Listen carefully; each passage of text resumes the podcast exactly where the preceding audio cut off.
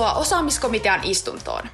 Osaamiskomitea keskustelee ja ottaa kantaa osaamisen, elinikäisen oppimisen, työn ja tulevaisuuden ajankohtaisiin teemoihin ja ikuisuuskysymyksiin. Osaamiskomitean istunnot ovat julkisia ja kansalaisten kuultavissa podcast-nauhoituksena. Komitean vakituisia jäseniä ovat osaamisen ja koulutuksen asiantuntijat Sanja Mursu. Hyvää iltaa. Suvi Eriksson. Hyvää huomenta. Ja minä olen Piritta Jokelainen ja toimin tämän istunnon puheenjohtajana.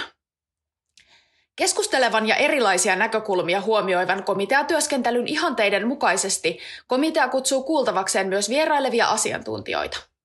Tällä kertaa kuultavana on yliopiston lehtori Jari Ylitalo Aalto-yliopistosta. Tervetuloa. Kerrotko Jari muutamalla sanalla itsestäsi? Joo, voisin kertoa.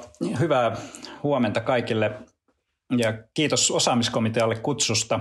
Oli oikein mukava tulla osallistumaan tähän keskusteluun. Mä voisin ehkä luonnehtia itseäni tällaiseksi aika pitkän linjan, johte- pitkän linjan johtajuuden ja yhteisön kehittämisen toimijaksi. Aika monenlaisissa rooleissa on toiminut tällä hetkellä. Voisi sanoa, että on opettaja, tutkija, valmentaja, työnohjaaja, prosessikonsultti ja nykyään myös työyhteisösovittelija. Oma näkökulma tähän johtajuuteen on ehkä sellainen vähän niin kuin kriittisyyteen taipuva tarkastelija. Ja mä oon kiinnostunut enemmän siitä, miten johtajuus rakentuu meidän erilaisissa suhteissa ja käytänteissä kaikkien osapuolten yhteisen toiminnan ja toimijuuden kautta. Sen sijaan, että se olisi pelkästään yksilön ominaisuuksien, piirteiden tai osaamisen tarkastelua tai nähtäisi johtajuus pelkästään niiden kautta. Mun tutkimuksellinen ja käytännöllinen kiinnostus on kohdistunut aina johtajuuden kehittämisen menetelmiä niiden vaikuttavuuteen. Ja voisi sanoa, että edustan tällaista voimavarakeskeistä ohjauksellista ja dialogista näkökulmaa näissä asioissa. Ja tällä hetkellä päätyö tosiaan yliopiston lehtorina on sellainen, että yritän auttaa tulevia diplomi-insinöörejä heräilemään ja havahtumaan siihen, että sosiaalista todellisuutta kannattaa nähdä ehkä enemmän suhteiden ja merkitysten kautta kuin jotenkin funktionaalisesti ja mekanistisesti määrittyvänä. Lisäksi valmennan ja koulutan aika monipuolisesti sitten myös työelämässä olevia kokeneempia johtajia, esihenkilöitä ja asiantuntijoita muun muassa Aallon kaupallisemmissa johtamisohjelmissa. Ehkä tällaisilla sanoilla voisin määritellä. Yes. Kiitoksia ja tervetuloa. Kiitos. Tämän komitean istunnon teemana on johtaminen. Koska meillä on täällä varsin paljon teemaa tunteva vieras kuultavana, niin annetaanpa viestikapulla suoraan hänelle. Jari, mikä on nyt sellainen johtamisen teema, jonka haluaisit nostaa komitean käsittelyyn? Nyt eletään tietysti hyvin erityistä aikaa, tai ollaan eletty viimeinen vuosi ei pelkästään Suomessa, vaan tietysti maailmalla ja globaalisti. Joten tietysti yllättävää ei, ei liene se, että mun mielestä keskeinen teema, nyt kun näyttää siltä, että me ollaan pääsemässä ulos tästä sulkutilanteesta ja tällaista etätyötilanteesta siihen, että pystytään taas kohtaamaan ja palaamaan niin kuin myös semmoisiin totuttuihin käytänteisiin, niin nyt se, että kyllä se tärkeää olisi, että miten me nyt sitten ollaan otettu opiksi, koska tämä etätyöaika on meitä, meitä tota kaikkia niin kuin, niin kuin pakonomaisestikin opettanut uusiin käytänteisiin, uusiin toimintatapoihin ja ollaan siitä, silloin on ollut niin seurauksia varmasti niin, että ollaan havahduttu monenlaiseen tota, uudenlaiseen toimivuuteen, mutta myös ehkä uudenlaisiin ö, haasteisiin. Ja, ja nyt kun me palataan takaisin tai jollain lailla päästään monipuolistamaan meidän johtamisen tapoja ja organisaatioelämämme käytänteitä, niin, tota, niin minusta olisi tärkeä teema se, että et tota, nyt käytäisiin keskustelua organisaatioissa tarkemmin siitä, että no miten me tulevaisuudessa rakennetaan tällaista hybridiorganisaatiota, koska mä uskon, että monet, monella tapaa niin me tullaan elämään tämmöisessä etä- ja läsnätyöskentelyn yhdistelmässä. Ja nyt tällaisessa tilanteessa niin olisi tärkeää, että tehtäisiin tietoisia ratkaisuja. eli monella tapaa meidän johtamistyö ja organisaatioelämäkin rutinoituu tietynlaiseksi, ehkä voisi sanoa autopilotilla menemiseksi. Ja nyt kun on tullut tällainen muutosaika, niin nyt ollaan joutu kohtaamaan, ratkaisemaan asioita uudella tavalla ja pohtimaankin niitä yhteisiä käytänteitä. Niin minusta olisi tärkeää, että me jatkettaisiin sitä. Eli, eli keskusteltaisiin organisaatiossa niistä yhteistyön, kommunikaation, johtamisen tavoista paljon tietoisemmin. Ja nyt erityisesti niin, että et, tota, et, et näillä molemmilla tavoilla, läsnäolotyöskentelyllä toimistolla sekä sitten etätyöskentelyllä omat plussansa ja miinuksensa. Niin miten me osattaisiin jatkossa olla paljon tietoisempia siitä, että ja sopia, milloin ollaan etänä, miten ollaan etänä ja miten, milloin ollaan läsnä ja, ja miten silloin työskennellään, että se läsnäolevuus, sen hyödyt, sen edut pystyttäisiin erityisen hyvin niin kuin hyödyntämään. Et ehkä tämmöinen teema tässä ajassa olisi, olisi minusta johtamisessa tärkeä.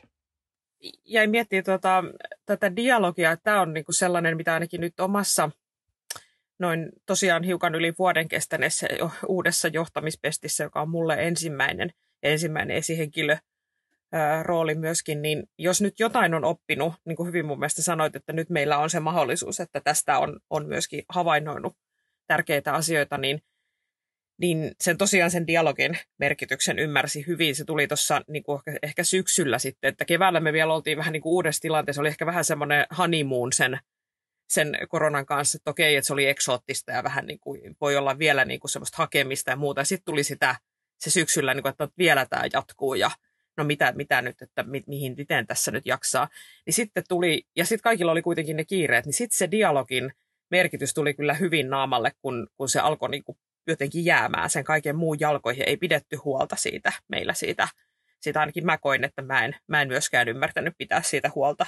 Niin, niin sit, mutta se oli hyvä tietysti, että se herätys tuli, koska sitten pystyttiin tekemään korjaavia toimenpiteitä. Tosiaan se ymmärrys, että kun siellä työpaikalla ei näkään siinä niin ohikulkiessa toista, eikä pysty sitä pientä dialogia, sitä just, että no mitä sulla menee ja, ja no okei, mitäs, mikäs fiilis tänään on ja, ja mitä kuuluu, niin kun se jää pois, niin sillekin pitää varata kalenterista aika. Kaikille pitää varata kalenterista aika.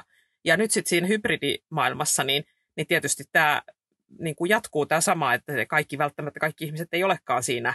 Ja itse asiassa just se, että on ymmärtänyt myös sen, että kuinka tärkeää on, on tietoisesti tajuta, että kuinka tärkeä se kahvikone treffit siinä niin kuin on tai, tai vesiautomaatti, mikä se onkaan keittiössä käydä vähän sen. Niin se on tosi tärkeä. Oikeastaan haluaisin tuohon tarttua. tarttua tota, musta tämä on erityisen tärkeä kohta, mitä, mitä nostit Suvi esiin, musta siinä tietoisuudessa. Ja, ja tota, mulla oli tuossa viime viikolla yksi tilaisuus, jossa yksi johtaja kertoi tästä samasta, että miten hän on rakentanut itselleen niin kuin, niin kuin tietoisen tavan pitää huolta siitä, että, että, että, että hän pitää yhteyttä kaikkien tiimin jäsentensä kanssa. Ja hän oli jopa kuvat oman, oman työtilansa seinällä, jotta hän muistaisi, että, että, että, tota, niin että, että, että miten olla yhteydessä, että hän pitää sitä suhdetta ja yhteyttä tietoisesti yllä. Ja tämä on ehkä semmoinen, mikä, mikä tota, musta niin kuin, ikään kuin voisi olla hyvä plussa käytänne jatkossa, että et, koska arjessa me ei välttämättä huomata, voi olla, että meillä tulee vähän vinoumia, että kenen kanssa me jutellaan enemmän ja että miten me oikeasti tota, ollaan tietoisia siitä, että et, et, et meillä on se yhteys meidän tiimin jäseniin olemassa ja pysyy, pysyy niin kuin elävänä.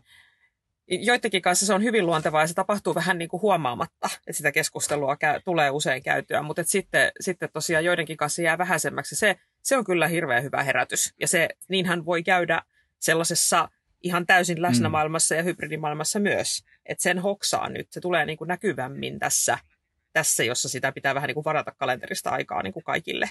Niin sen tulee näkyvämmäksi siinä. Mm. Musta on mielenkiintoista, Jari, että sä nostit ton, tämän, tämän teeman tästä niin kuin etätyön ja läsnä, läsnätyön ää, siitä niin kuin merkityksestä tai että mikä on niin kuin merkityksellistä tehdä missäkin. Ja mä jäin miettiin tuosta sun kommentista noita, niin kuin sä viittasit niihin yhteisiin käytänteihin ja semmoisiin kohtaavaan dialogiin ja mietin sitä, että mikä on meidän niin kuin jokaisen velvollisuus tiimiläisenä tai kollegana tai esihenkilönä huolehtia siitä kohtaavasta dialogista nyt etänä ja sitten toisaalta myös läsnä. Ja se niin kuin tietoinen tai tieto, tietoisuusnäkökulma, se, että tehdään asioita tietoisesti, niin se on toisaalta aika armollinen, että se on kuitenkin niin kuin helppokin tapa ja, ja help, helppo panostaa. Ja sama hengenveto on todettava, että se tietoisuusasia ei kuitenkaan ole niin kuin missään nimessä helppoa. Että se on samaan aikaan sekä helppoa että vaikea olla jotenkin niin kuin tietoinen ja miettiä niitä omia toimintatapoja ja käytäntöjä aktiivisesti, tapoja toimia, tapoja olla tiimiläinen, tapoja olla kollega, niin tota, kyllä siinä työtä on.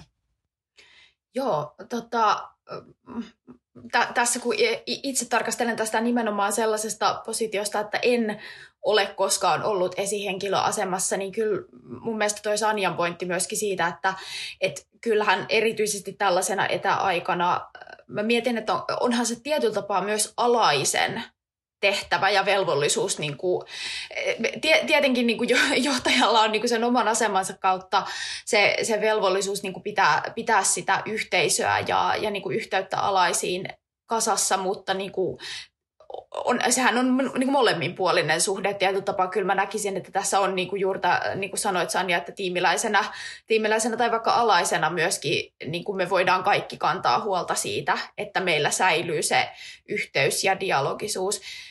Sitten mä mietin tota, ylipäätään, mitä Jari niin kuin kuvasit, että, että, että millainen se tulevaisuus sitten on, kun tämä kaikki etätyö, rumpa ja muu on, on muuttunut joksikin muuksi. Niin mielestäni on tietotapaa tässä ehkä, ehkä niin kuin, jos miettii julkista keskustelua, niin me jotenkin aina työelämästä käydään sellaista keskustelua, että miten työelämä muuttuu tai miltä työelämän tulevaisuus näyttää. Ja sitten se keskustelun kehystys on vähän semmoinen, niin kuin meillä ei olisi että se olisi niin kuin joku semmoinen taivarannasta vyöryvä todellisuus, joka vaan tulee ja meidän on niin kuin sopeuduttava ja, ja otettava se vastaan. Ja tietysti nyt niin kuin tämä muutos, mikä tuli koronan, koronaepidemian myötä, niin tietysti olikin luonteeltaan juuri sellainen, mutta sitten mä näkisin, että siinä kun me siirrytään siihen inhoan termiä uusi normaali tässä vaiheessa, mutta käytänpä sitä nyt kuitenkin, niin siinä vaiheessa, kun siirrytään siihen uuteen normaaliin, niin meillä on niin kuin paljon enemmän toimijuutta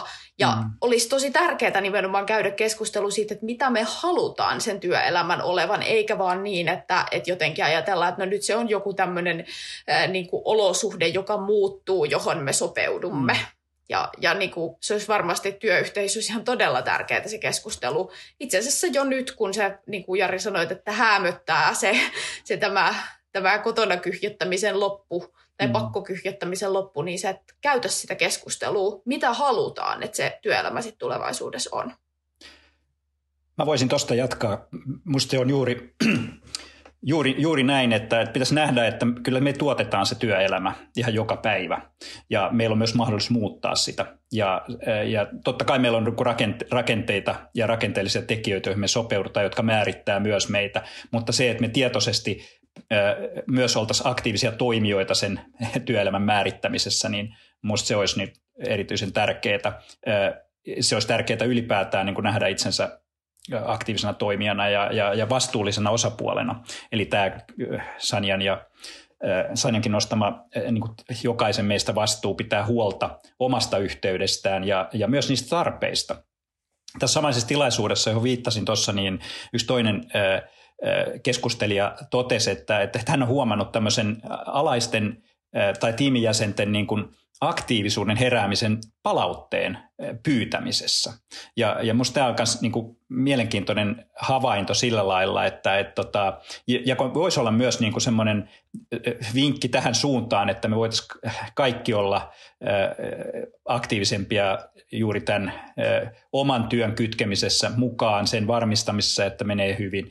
Mutta sitten jos jatkaa tuosta näistä käytänteistä vielä, että minkälaisia käytänteitä, kun puhuttiin, että tietoisuus siitä, että miten esihenkilönä pidän huolta laisistani ja yhteydestäni tiimin jäseniin, niin tämä, että se on tietoinen agenda, jonka olen rakentanut, ja just, että tällainen suunnit, niin kuin, ei-suunniteltujen tapaamisten suunnitelmallisuus.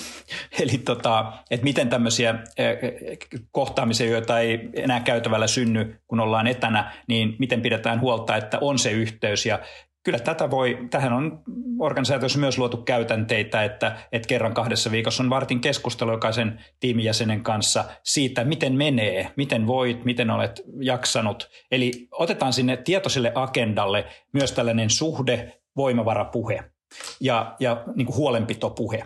Ja rutinoidaan se, tehdään siitä, siitä niin kuin, ä, tietoinen käytänne. Ja tämä on ehkä se, mitä mä niin kuin ajattelen, että kannattaisi tehdä, että, että, että, että kun se kuitenkin meidän jotenkin arki rutinoituu ja automatisoituu, niin miten me automatisoitaisiin itsellemme tällaisia hyviä käytänteitä. Eli, eli että sinne tulisi agendalle tällaisia varmistuskohtia ja, ja sovittuja sovittua puhetta ei pelkästään siitä, siitä onko, onko nyt tämä tulosluku kunnossa tai onko tämä saavutus ää, ää, mennyt maaliin, vaan siitä, että miten me voidaan ja miten me pärjätään arjessa. Tämä on minusta sellainen esimerkki. Ja tämä on semmoista, mitä joka tapauksessa johtamistyössä olisi hyvä, hyvä tota, rakentaa. Mm. Tämä on ainakin itselle semmoinen havainto tässä viimeisen, viimeisen, viimeisten kuukausien aikana, että siitä kysymyksestä se lähtee se tuloskäsittelykin ja toiminnan kehittäminen ja kaikki se, kun kysyy mitä kuuluu. Et siitä se, sehän niin kuin lähtee purkamaan sitä asiaa, kun taas niin kuin, että jos esimerkiksi tapaaminen on sovittu sillä tavalla, että minä ja henkilö X käsitellään tulosta versus se, että minä ja X olemme varanneet puoli tuntia aikaa keskustelulle, jossa mm. aloitetaan sillä, että mikä se on se, mm. se tunne, se fiilis. Niin, mm. Joo, kyllä on ollut hedelmällisiä keskusteluja. Semmoiset ihan vaan, kun piti, että sovittiin aikaa, että käsitellään, mitä kuuluu, ja sitten siitä on lähtenyt tosi tärkeitä toiminnan kehittämisen asioita esimerkiksi eteenpäin. Mä mietin, että onkohan tässä ylipäätään käy tietyllä tapaa tämä korona-aika tehnyt sille meidän johtamiskeskustelulle ja ehkä johtamisosaamiselle semmoisen niin positiivisen palveluksen, että mun mielestä nyt johtamisen osalta ylipäätään puhutaan ihan hirveästi nimenomaan näistä tämmöisistä niin ihmissuhteisiin ja, ja niin alaisten jaksamiseen, alaisten kanssa vuorovaikutuksessa olemiseen niin kuin liittyvistä asioista, kun ehkä aikaisemmin se meidän johtajuuskeskustelu ja puhe on ollut tosi sellaista, kuinka johdat niin kuin lean-ideologian mukaisesti tai, tai kuinka streamlinaat organisaatiostrategiat tietyllä tapaa semmoisia vähän niin kuin tämmöisiä organisaatiolähtöisiä ja niin kuin tavoitelähtöisiä näkökulmia. Ja niin kuin nyt, nyt me puhutaan oikeasti niin kuin ihmisten johtamisesta. No entä kuinka voisi sitten oppia johtajaksi, jos ei vielä ole johtaja? Stereotyyppisesti, kunhan tuppaa kuitenkin menemään sillä tavalla, että tullakseen valituksi johto- tai esihenkilötehtävään pitää olla jo jotain johtamiskokemusta. Eli Miten johtamispolulle voisi päästä itsensä kampeamaan ilman aiempaa kokemusta? Haluaako Jari vaikka aloittaa omilla näkemyksillään? Joo, kiitos mielelläni.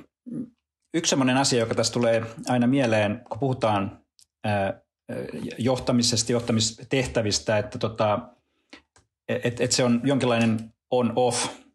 Ja, ja tietyllä laillahan se onkin, jos on esihenkilö vastuussa – organisaatio, organisaatio on auktorisoinut ja on, on tietty, tietty tällainen jopa niin kuin, lain tuoma vastuu ja velvoite ja tehtävät. Mutta sitten meillä on paljon vastuurooleja ja nykyorganisaatiossa, kun mennään yhä enemmän tällaiseen itseorganisoituvuuteen ja sellaisen suuntaan, niin meillä on paljon jo erilaisia niin kuin team lead, projektipäällikkö, koordinaattori, fasilitaattori, tehtäviä, jotka voi, voi ajatella myös tämmöisenä vastuutehtävinä, jossa itse asiassa on paljon, täytyy paljon vaikuttaa muihin ihmisiin asioiden sujumiseen. Ja, ja, ja, ja tämä on yksi semmoinen alue, että pitäisi nähdä tämä ylipäätään tämä vastuullinen toimijuus paljon moni, moninaisemmin ja moniroolisemmin kuin pelkästään esihenkilöalainen näkökulmasta. Mutta Eli kaikki tällaiset tehtävät on, on sellaisia, joissa ilman muuta opitaan jo, jo sitten tota, näitä johtamissaamis- ja kyvykkyyksiä. Mutta tietysti on niin, että, että se todellinen oppiminen johtamistyöhön, esihenkilötyöhön alkaa silloin, kun siihen tehtävään ryhdytään, ryhdytään mutta on paljon asioita, joita ehdottomasti voi myös asiantuntijaroolissa harjoitella, omaksua ja, ja, ja, ja tota, oppia, jotka sinänsä palvelee jo sitä asiantuntijatehtävässä pärjäämistä, mutta sitten myös on tärkeitä tällaisessa johtamis, johtamispositiossa tai johtamisroolissa.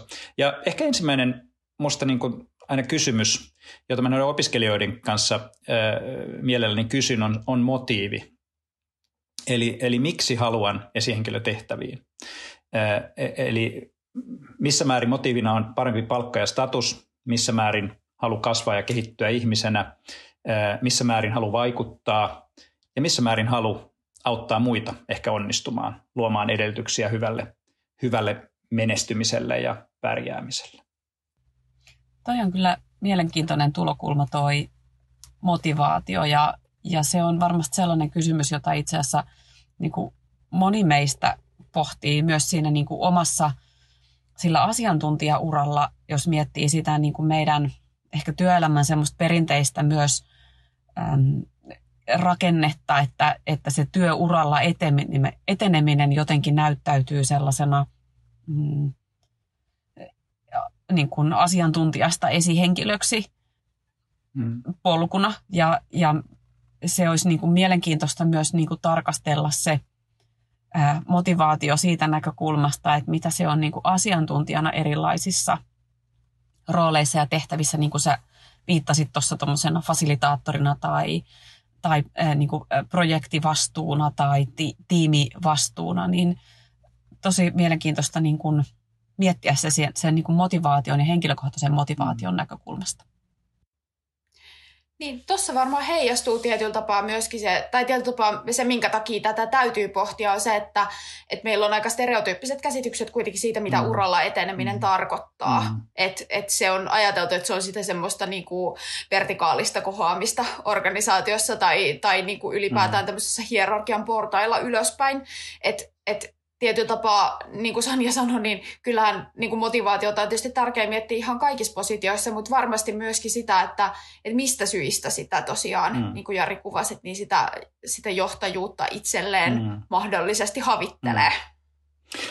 Okei, toinen juttu, joka liittyy oikeastaan tuohon, mitä sanoitte, niin tota, on tällaisen oman johtamisajattelun ja näkemyksen pohtiminen, että et, et, et, vaikka on asiantuntija, niin mitä ajattelee sitä, mitä se johtaminen tarkoittaa. Ja, ja tota, useinhan on sitten se kokemus ja näkemys siitä aiemmista kokemuksista tiimissä, että miten se oma pomo on sitten toiminut tai miten näkee muiden toimivan. Mutta kyllä meillä tähän johtamiseen edelleenkin liittyy erilaisia vähän tällaisia voisin sanoa nyt sitten kapeita myyttejä ja mielikuvia ja kuvitelma, että nyt pomon, pomona sitten joillain on kuvitelma, että pomona sitten pystyy niin kuin määräämään tai kontrolloimaan tai näin, mutta, tota, mutta että tämä, et, että, että mikä on se oma kuvitelma siitä, siitä pomon tehtävästä, niin, tota, niin sitä kannattaisi vähän kriittisesti miettiä. Ja kun jutellaan ehkä sitten ihmisten kanssa, jotka on esihenkilötehtävissä ollut, että minkälaista se on. Jos on kiinnostusta, niin ehdottomasti kannattaisi niin kuin, äh, vähän haastatella ihmisiä ja eri ihmisiä että miltä se näyttää, mitä se vaatii, mitä se edellyttää, jolloin tulisi vähän realismia siihen itselle, että et, tota, et, et, et, et mitähän mielikuvia tämä minussa herättää ja olisinko mä oikeasti kiinnostunut tässä. Ja, ja tosiaan sen oman motivaatiotaustan ää, niin kuin kirkastamista, koska ilman hyvää tervettä motivaatiota halua olla, olla siinä tehtävässä niin kuin, ja palveluksessa, niin, niin, tota, niin musta, musta se voi olla niin kuin, muodostua aikamoisesta taakaksi myös pahimmassa tapauksessa. Joo, mä jäin itse miettimään tätä just myöskin, tätä niin kuin, periaatteessa sitä ymmärryksen jalostumista siitä, siitä johtamisesta ja itsestä johtajana silloin, kun ei ole, ei ole sitä kokemusta, niin, niin mä kyllä itse ainakin koin, että, että siinä rekrytointiin liittyvässä testausvaiheessa, niin siinä sai paljon tätä pohdintaa tehdä. Ja mä tiedän, että ihmisillä on hyviä ja huonoja kokemuksia. Ehkä mä oon kuullut enemmän huonoja kokemuksia näistä rekrytointien testauksista, mutta itselle tosiaan siinä oli tosi hyvä kohta miettiä ja, ja sitten myöskin haastatteluissa jotenkin palata niihin omiin vastauksiin, että miksi vastasin jotain. Ja siinä ei, niin kuin, että se ajattelu ei ollut mulle sellaista, että no okei, että on jotakin iskusanoja, että no on tietyn tyyppinen johtaminen, valmentava ja mitä näitä nyt on, ja sitten suhteessa niihin, vaan nimenomaan niin sellaisiin tilanteisiin sidottuja johtamistilanteita, joissa sitten tuli sitä ruokaa omille ajatuksille, että okei, minkälainen minä nyt sitten olisin johtajana, kun sitä kokemusta ei tosiaan vielä ollut. Toi on tosi hyvä pointti. Mä mietin sitä, että, että varmasti myöskin sillä, että millaisia äh, mielikuvia me itse kukin äh, omataan siitä, että mitä johtaminen on, niin kyllähän se vaikuttaa varmasti myös siihen, että kuka äh, vähän niin kuin uskaltaa nähdä itsensä johtajana. Ja se taas vaikuttaa siihen, että, että toisaalta millaisia henkilöitä mm. johtajiksi tulee valituksi, millä on tietysti niin kuin myöskin yhteiskunnallisia vaikutuksia, mutta myöskin se, että sitten jos joku johtajaksi päätyy, niin jos on jotenkin kauhean mm. jäykät mm. käsitykset siitä, mitä johtaminen on, niin myöskin sitten sitä itselle luontevaa tapaa johtaa voi olla paljon mm. vaikeampi löytää. Tuosta mä voisin jatkaa mielelläni. Tota, musta toi oli hyvä, hyvä tota pointti, että kyllähän nämä nykyiset testaus tavat ja, ja, ja muut, niin, niin, ja, ja ylipäätään hakeminen, niin on hyvä oppimiskokemus myös, vaikka ei se tulisi valituksikaan, koska parhaassa tapauksessa näissä, näissä tulee realismia niin kuin omasta itsestä, eli kyllähän siinä tällainen kaikenlainen jos miettii, mitä meidän kunkin kannattaa tehdä tietysti työelämässä, on tämä itseen tutustuminen, että minkälainen tyyppi mä oikein olen, mikä on mulle niin kuin luontevaa, mikä on mun tyylilaji vuorovaikutuksessa, minkälaisia vuorovaikutusvahvuuksia mulla on ja minkälaisia ehkä sitten semmoisia sudenkuoppia omassa vuorovaikutteisuudessa on. Minkälaisissa tilanteissa joudun ehkä, ehkä tota, mitkä on vaikeita, haastavia tilanteita mulle, mitkä, mitkä taas semmoisia, missä, missä pärjään paremmin, niin tämä tämmöinen itseen tutustuminen omaan vuorovaikutukseen tutustuminen omaan tapaan ja siihen erityisesti, miten muut näkee, miten muut kokee minut. Eli, eli tietyllä lailla tässä kaikenlainen palaute muilta on myös arvokasta. Ja kyllä sitä kannattaisi asiantuntijaroolissa myös niin kuin, ää, niin kuin hakea aktiivisesti ja olla utelias sen suhteen, koska ää, kukaan asiantuntija ei tee töitä yksin, vaan me aina joudut, ollaan mukana tiimissä, liitetään oma asiantuntemus osaksi kokonaisuutta. Ja, ja tämä realistinen oma kuva tai, tai hyvä, hyvä käsitys itsestä vuorovaikuttajana ja tiimitoimijana, niin luotaa myös musta sitä perustaa, luo perustaa tälle, tälle tota, esihenkilön roolille myös. Mitä muita osaamisia Jari nostasit sellaisia, joita ei esihenkilönä toimiva voisi vois kiinnittää huomiota, jos sitä johtajapositiota jossain vaiheessa itselleen ajattelee? No kyllä mä nostasin tota, tällaiset itsensä johtamisen taidot, eli, eli miten sitä omaa agendaa pitää yllä, miten, miten oma, minkälaista on oma aikaansaavuus ja, ja, tota, ja, ja ja tavallaan tällaiset priorisoinnin käytänteet, myös ei-sanominen, joskus rajojen ylläpito asiantuntijoilla joskus on tarvetta tai pakkautuu enemmän töitä kuin, kun ehtii tehdä, varsinkin jos on aikaansaava, niin tällaiset rajojen huolehtiminen on, on, on tärkeää. Ja myös sitten kyllä semmoinen niin kuin omat hyvinvointivoimavarakäytänteet, että, että mikä liittyy niin kuin myös tämän elämän tasapainoisuuden näkökulmaan. Eli, eli esihenkilöllä työn rajattomuus tulee helposti haasteeksi ja jos on huonot taidot tässä, niin voi uupua kyllä aika alkumetreillä helposti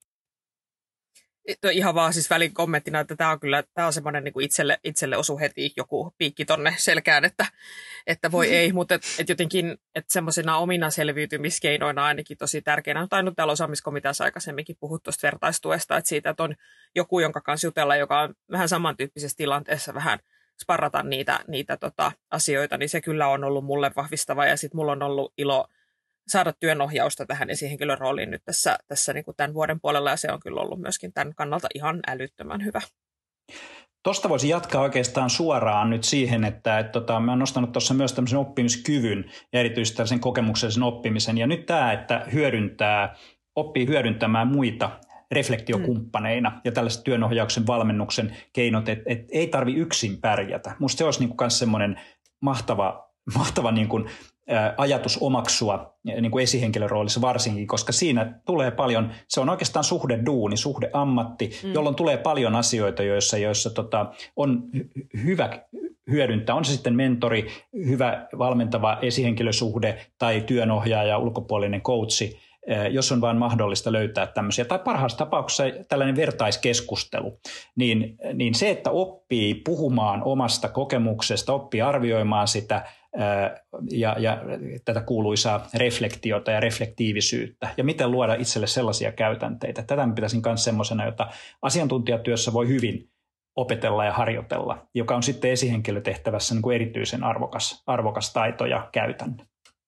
Tota, toi niin kuin vertaisuus ja, ja verkostot ja toisilta oppiminen on, on kyllä äärimmäisen tärkeä ja hyödyllinen. Mä niin kuin itse niiltä vuosilta, kun niin kuin esihenkilönä työskentelin, niin mulla oli aivan äärimmäisen hyvä sellainen niin kuin vertaisten verkosto, joiden kanssa pysty käymään sitä keskustelua. Ei ehkä ihan, ihan niin kuin kovin yksityiskohtaisesti siitä johtamisesta tai esihenkilötyöstä, mutta, mutta tota, joku, joka oli kohtalaisen samassa tilanteessa. Me oltiin kaikki kohtuullisen nuoria ja varmasti kaikki niin kuin ehkä ensimmäistä kertaa esihenkilöinä.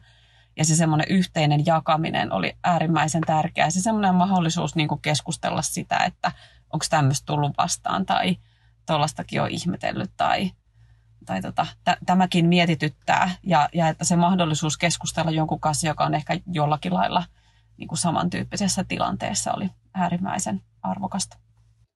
Niin, mun tuli ylipäätään mieleen tästä niin kuin oppimisesta ja, ja erityisesti tästä tämmöisestä niin kuin kokemuksellisesta oppimisesta, että kuinka paljon johtaminen on sellainen asia, kun miettii, että, että meillä on ihan hirveästi johtamiskoulutusta, meillä on kaikenlaista johtamiskirjallisuutta, vaikka kuinka paljon populaarimpaa ja vähemmän populaaria, että kuinka paljon johtamisesta on ylipäätään sellaista, jota voi oppia muuten kuin vaan olemalla johtaja.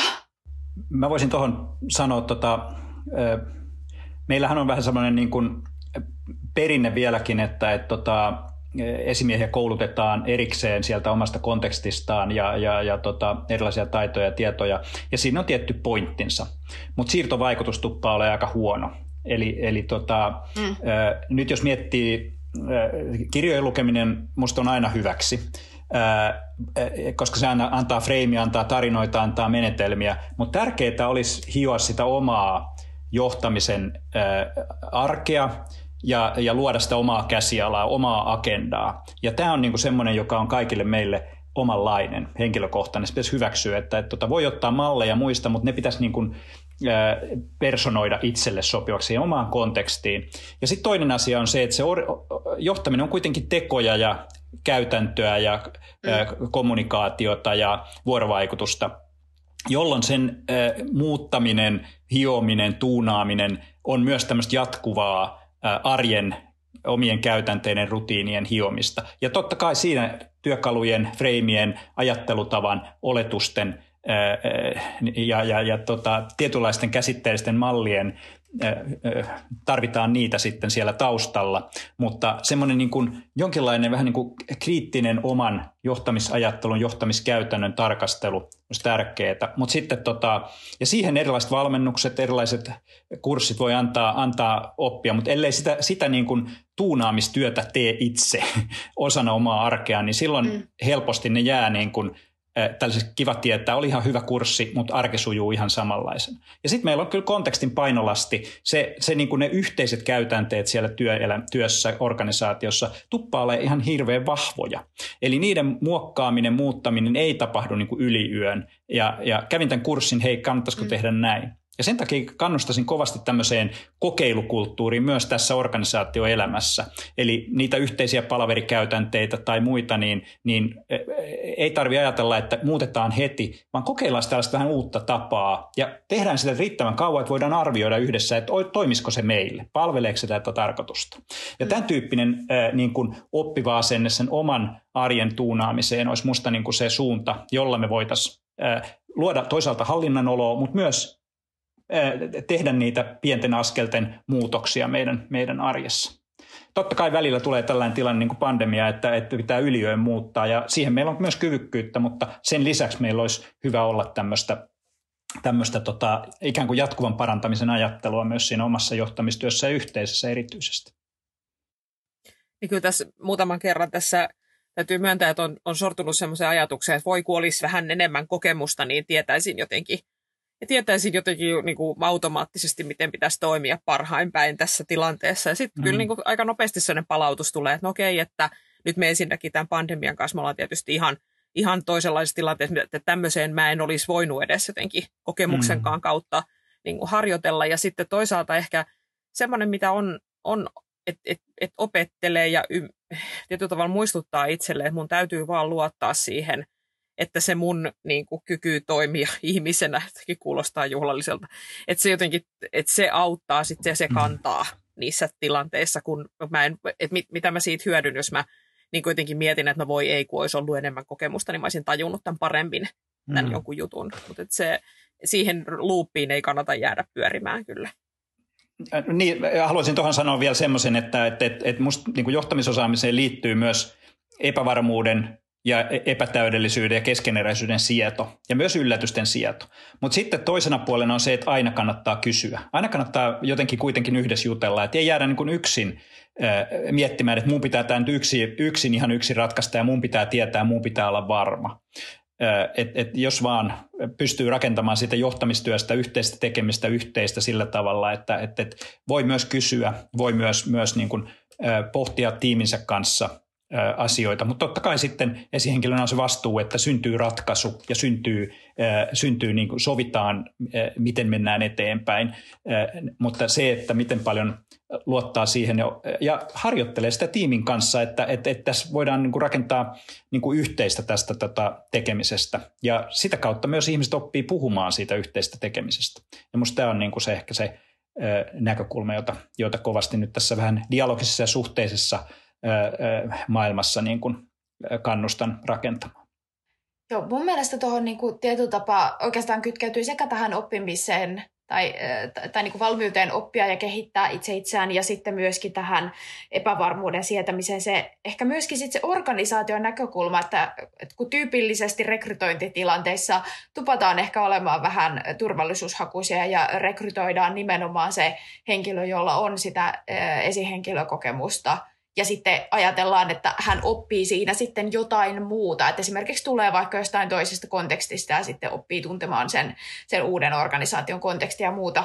Mutta sitten, että tietyllä tapaa olisi myöskin tämmöisen kehittymisajattelun ja, ja sen epävarmuuden sietämisen näkökulmasta myös ajateltavissa niin, että kun kerran johtamista nimenomaan oppii johtamalla, niin että uskallettaisiinkin rekrytä se ihminen, joka jollain muulla tavalla tuo mm. siihen johtajapositioon ja organisaatioon jotain uutta ja arvokasta sitä aiempaa osaamistaan. Ja sitten hän oppii sen johtamisen siinä tehdessään. Mm Minusta sitä pitäisi nimenomaan katsella näin, että, että, että, että, että, että antaa tilaisuuksia ja nyt tietyllä lailla, jos me halutaan myös organisaatiossa kasvattaa vastuu, vastuuseen ihmisiä, niin pitäisi aika varhain uskaltaa antaa ihmisille, nuorillekin ihmisille mahdollisuus oppia. Ja, ja tavallaan se ehkä se johtamisprofiilin, johtamistyön opettelu, niin, niin, niin, äh, niin kannattaisi tosiaan tarjota tilaisuuksia, jotka ei välttämättä tarvita aina olla, olla näitä esihenkilöpositioita, vaan niitä voi olla niin muitakin vastuutehtäviä, joissa sitten tulee evidenssiä ihmisten ö, oppimisesta. Mutta se, mitä organisaatiossa kannattaisi tehdä, että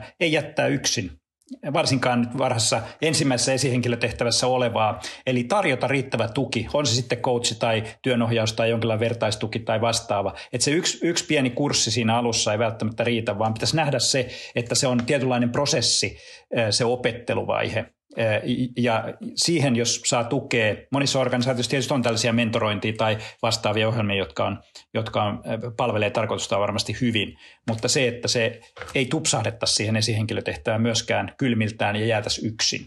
Koska sitten ne ensimmäiset kokemukset voi olla aika, aika huonojakin ja voi tapahtua tämmöinen vähän niin kuin, tavallaan suistuminen tai jonkinlainen uupuminen jopa. Ja sitten voi olla, että menetetään hyvä potentiaali näihin varhaisiin kokemuksiin jopa.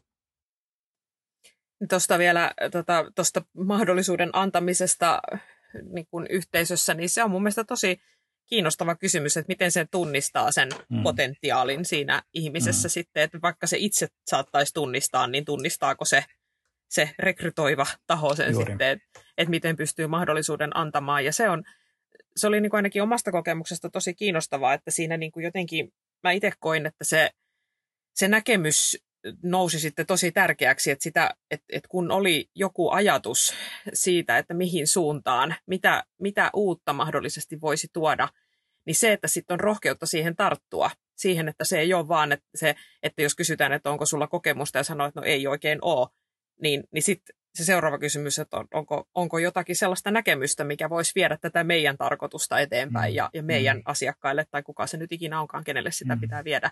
Ja sitten mm. rohkeutta tarttua siihen. Mutta toi tuki on tosi tärkeä, se on ihan älyttömän hyvä pointti.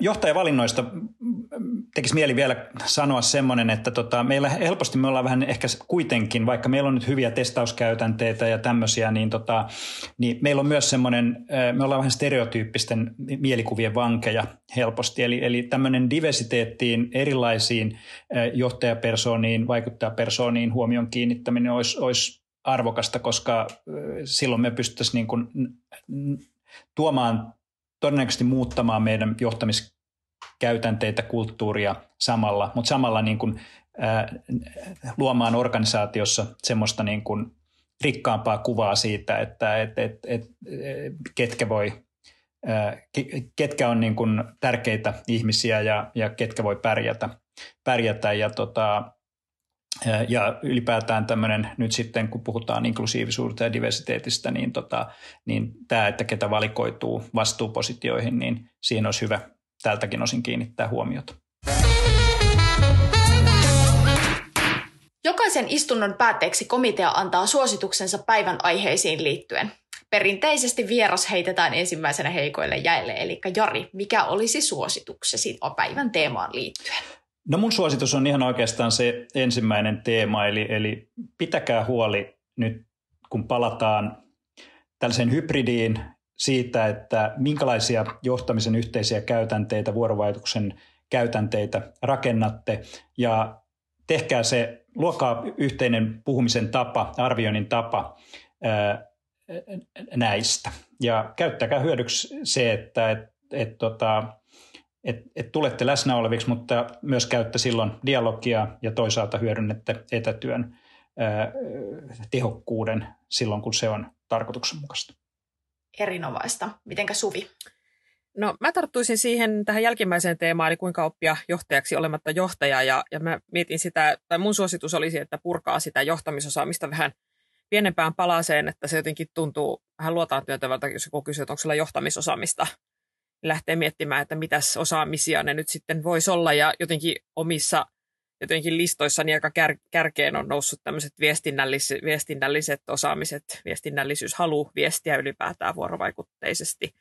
Näkemyksellisyys, että uskaltaa ilmasta myöskin, mitä haluaa ja mitä tavoittelee. Ja semmoinen kehitys, yleinen kehitysmyönteisyys tietysti niin totta kai semmoinen myötärinta muutokselle, muutosmyöntärinta. Mun mielestä se oli hauska sana, mä törmäsin sellaiseen tuossa, semmoinen tietynlainen rohkeus tarttua asioihin, mutta mut se, mitä tässä keskustelussa tosi vahvasti nousi tämä oppimaan oppiminen ja se, että oppii niistä, niistä asioista, mihin liittyy myöskin se, että siihen annetaan tukea, että yhteisön, yhteisön tuki ää, niin kuin ylipäätään ja sitten tietysti siinä uuden johtajan, kun on, kun on sellaisen pestin saanut, niin, niin se, se tuki. Et jotenkin tämmöisiä asioita, että purkaa sitä johtamisosaamista palasiksi ja sitten luottaa siihen, että näitä osaamisiahan syntyy hyvin paljon niin kuin monenlaisissa työtehtävissä, ei vain johtamistyössä. Yes. Mitenkä Sanja suositus? No mä lainaan suosituksen Jarilta. Sä ehdotit Jari tuossa tai ö, viittasit siihen niin kuin palautteen pyytämiseen ja, ja palautteen antamiseen, mutta et mun omat kokemukset siitä palautteen saamisesta ja pyytämisestä on ollut niin kuin valtavan hyviä oppimiskokemuksia ja, ja suorastaan jopa semmoisia niin aika voimaannuttavia kokemuksia ja hetkiä ja, ja siihen vahvasti kannustan, että, että, tota, että myös siellä niin kuin tiimissä tai työyhteisössä opitaan niin kuin keskustelemaan siitä tekemisestä ja, ja se lähtee aika hyvin liikkeelle siitä pal, niin kuin palautteen pyytämisestä. Kiitos. Ja mä nostasin ehkä omana oikeastaan se, mistä tuossa aivan viimeiseksi edellisessä segmentissä puhuttiin, eli kannustan haastamaan sekä omia että ympäristön mielikuvia siitä, kuka ja millainen on johtaja. Kun mä näen sen niin, että, että nimenomaan monipuolisempien johtajamielikuvien avulla muutetaan toisaalta sitä niin kuin ajatusta, että kuka voi johtajaksi valikoitua ja sitten samalla myöskin se, että annetaan tilaa erilaisille johtajille ja johtamistyyleille.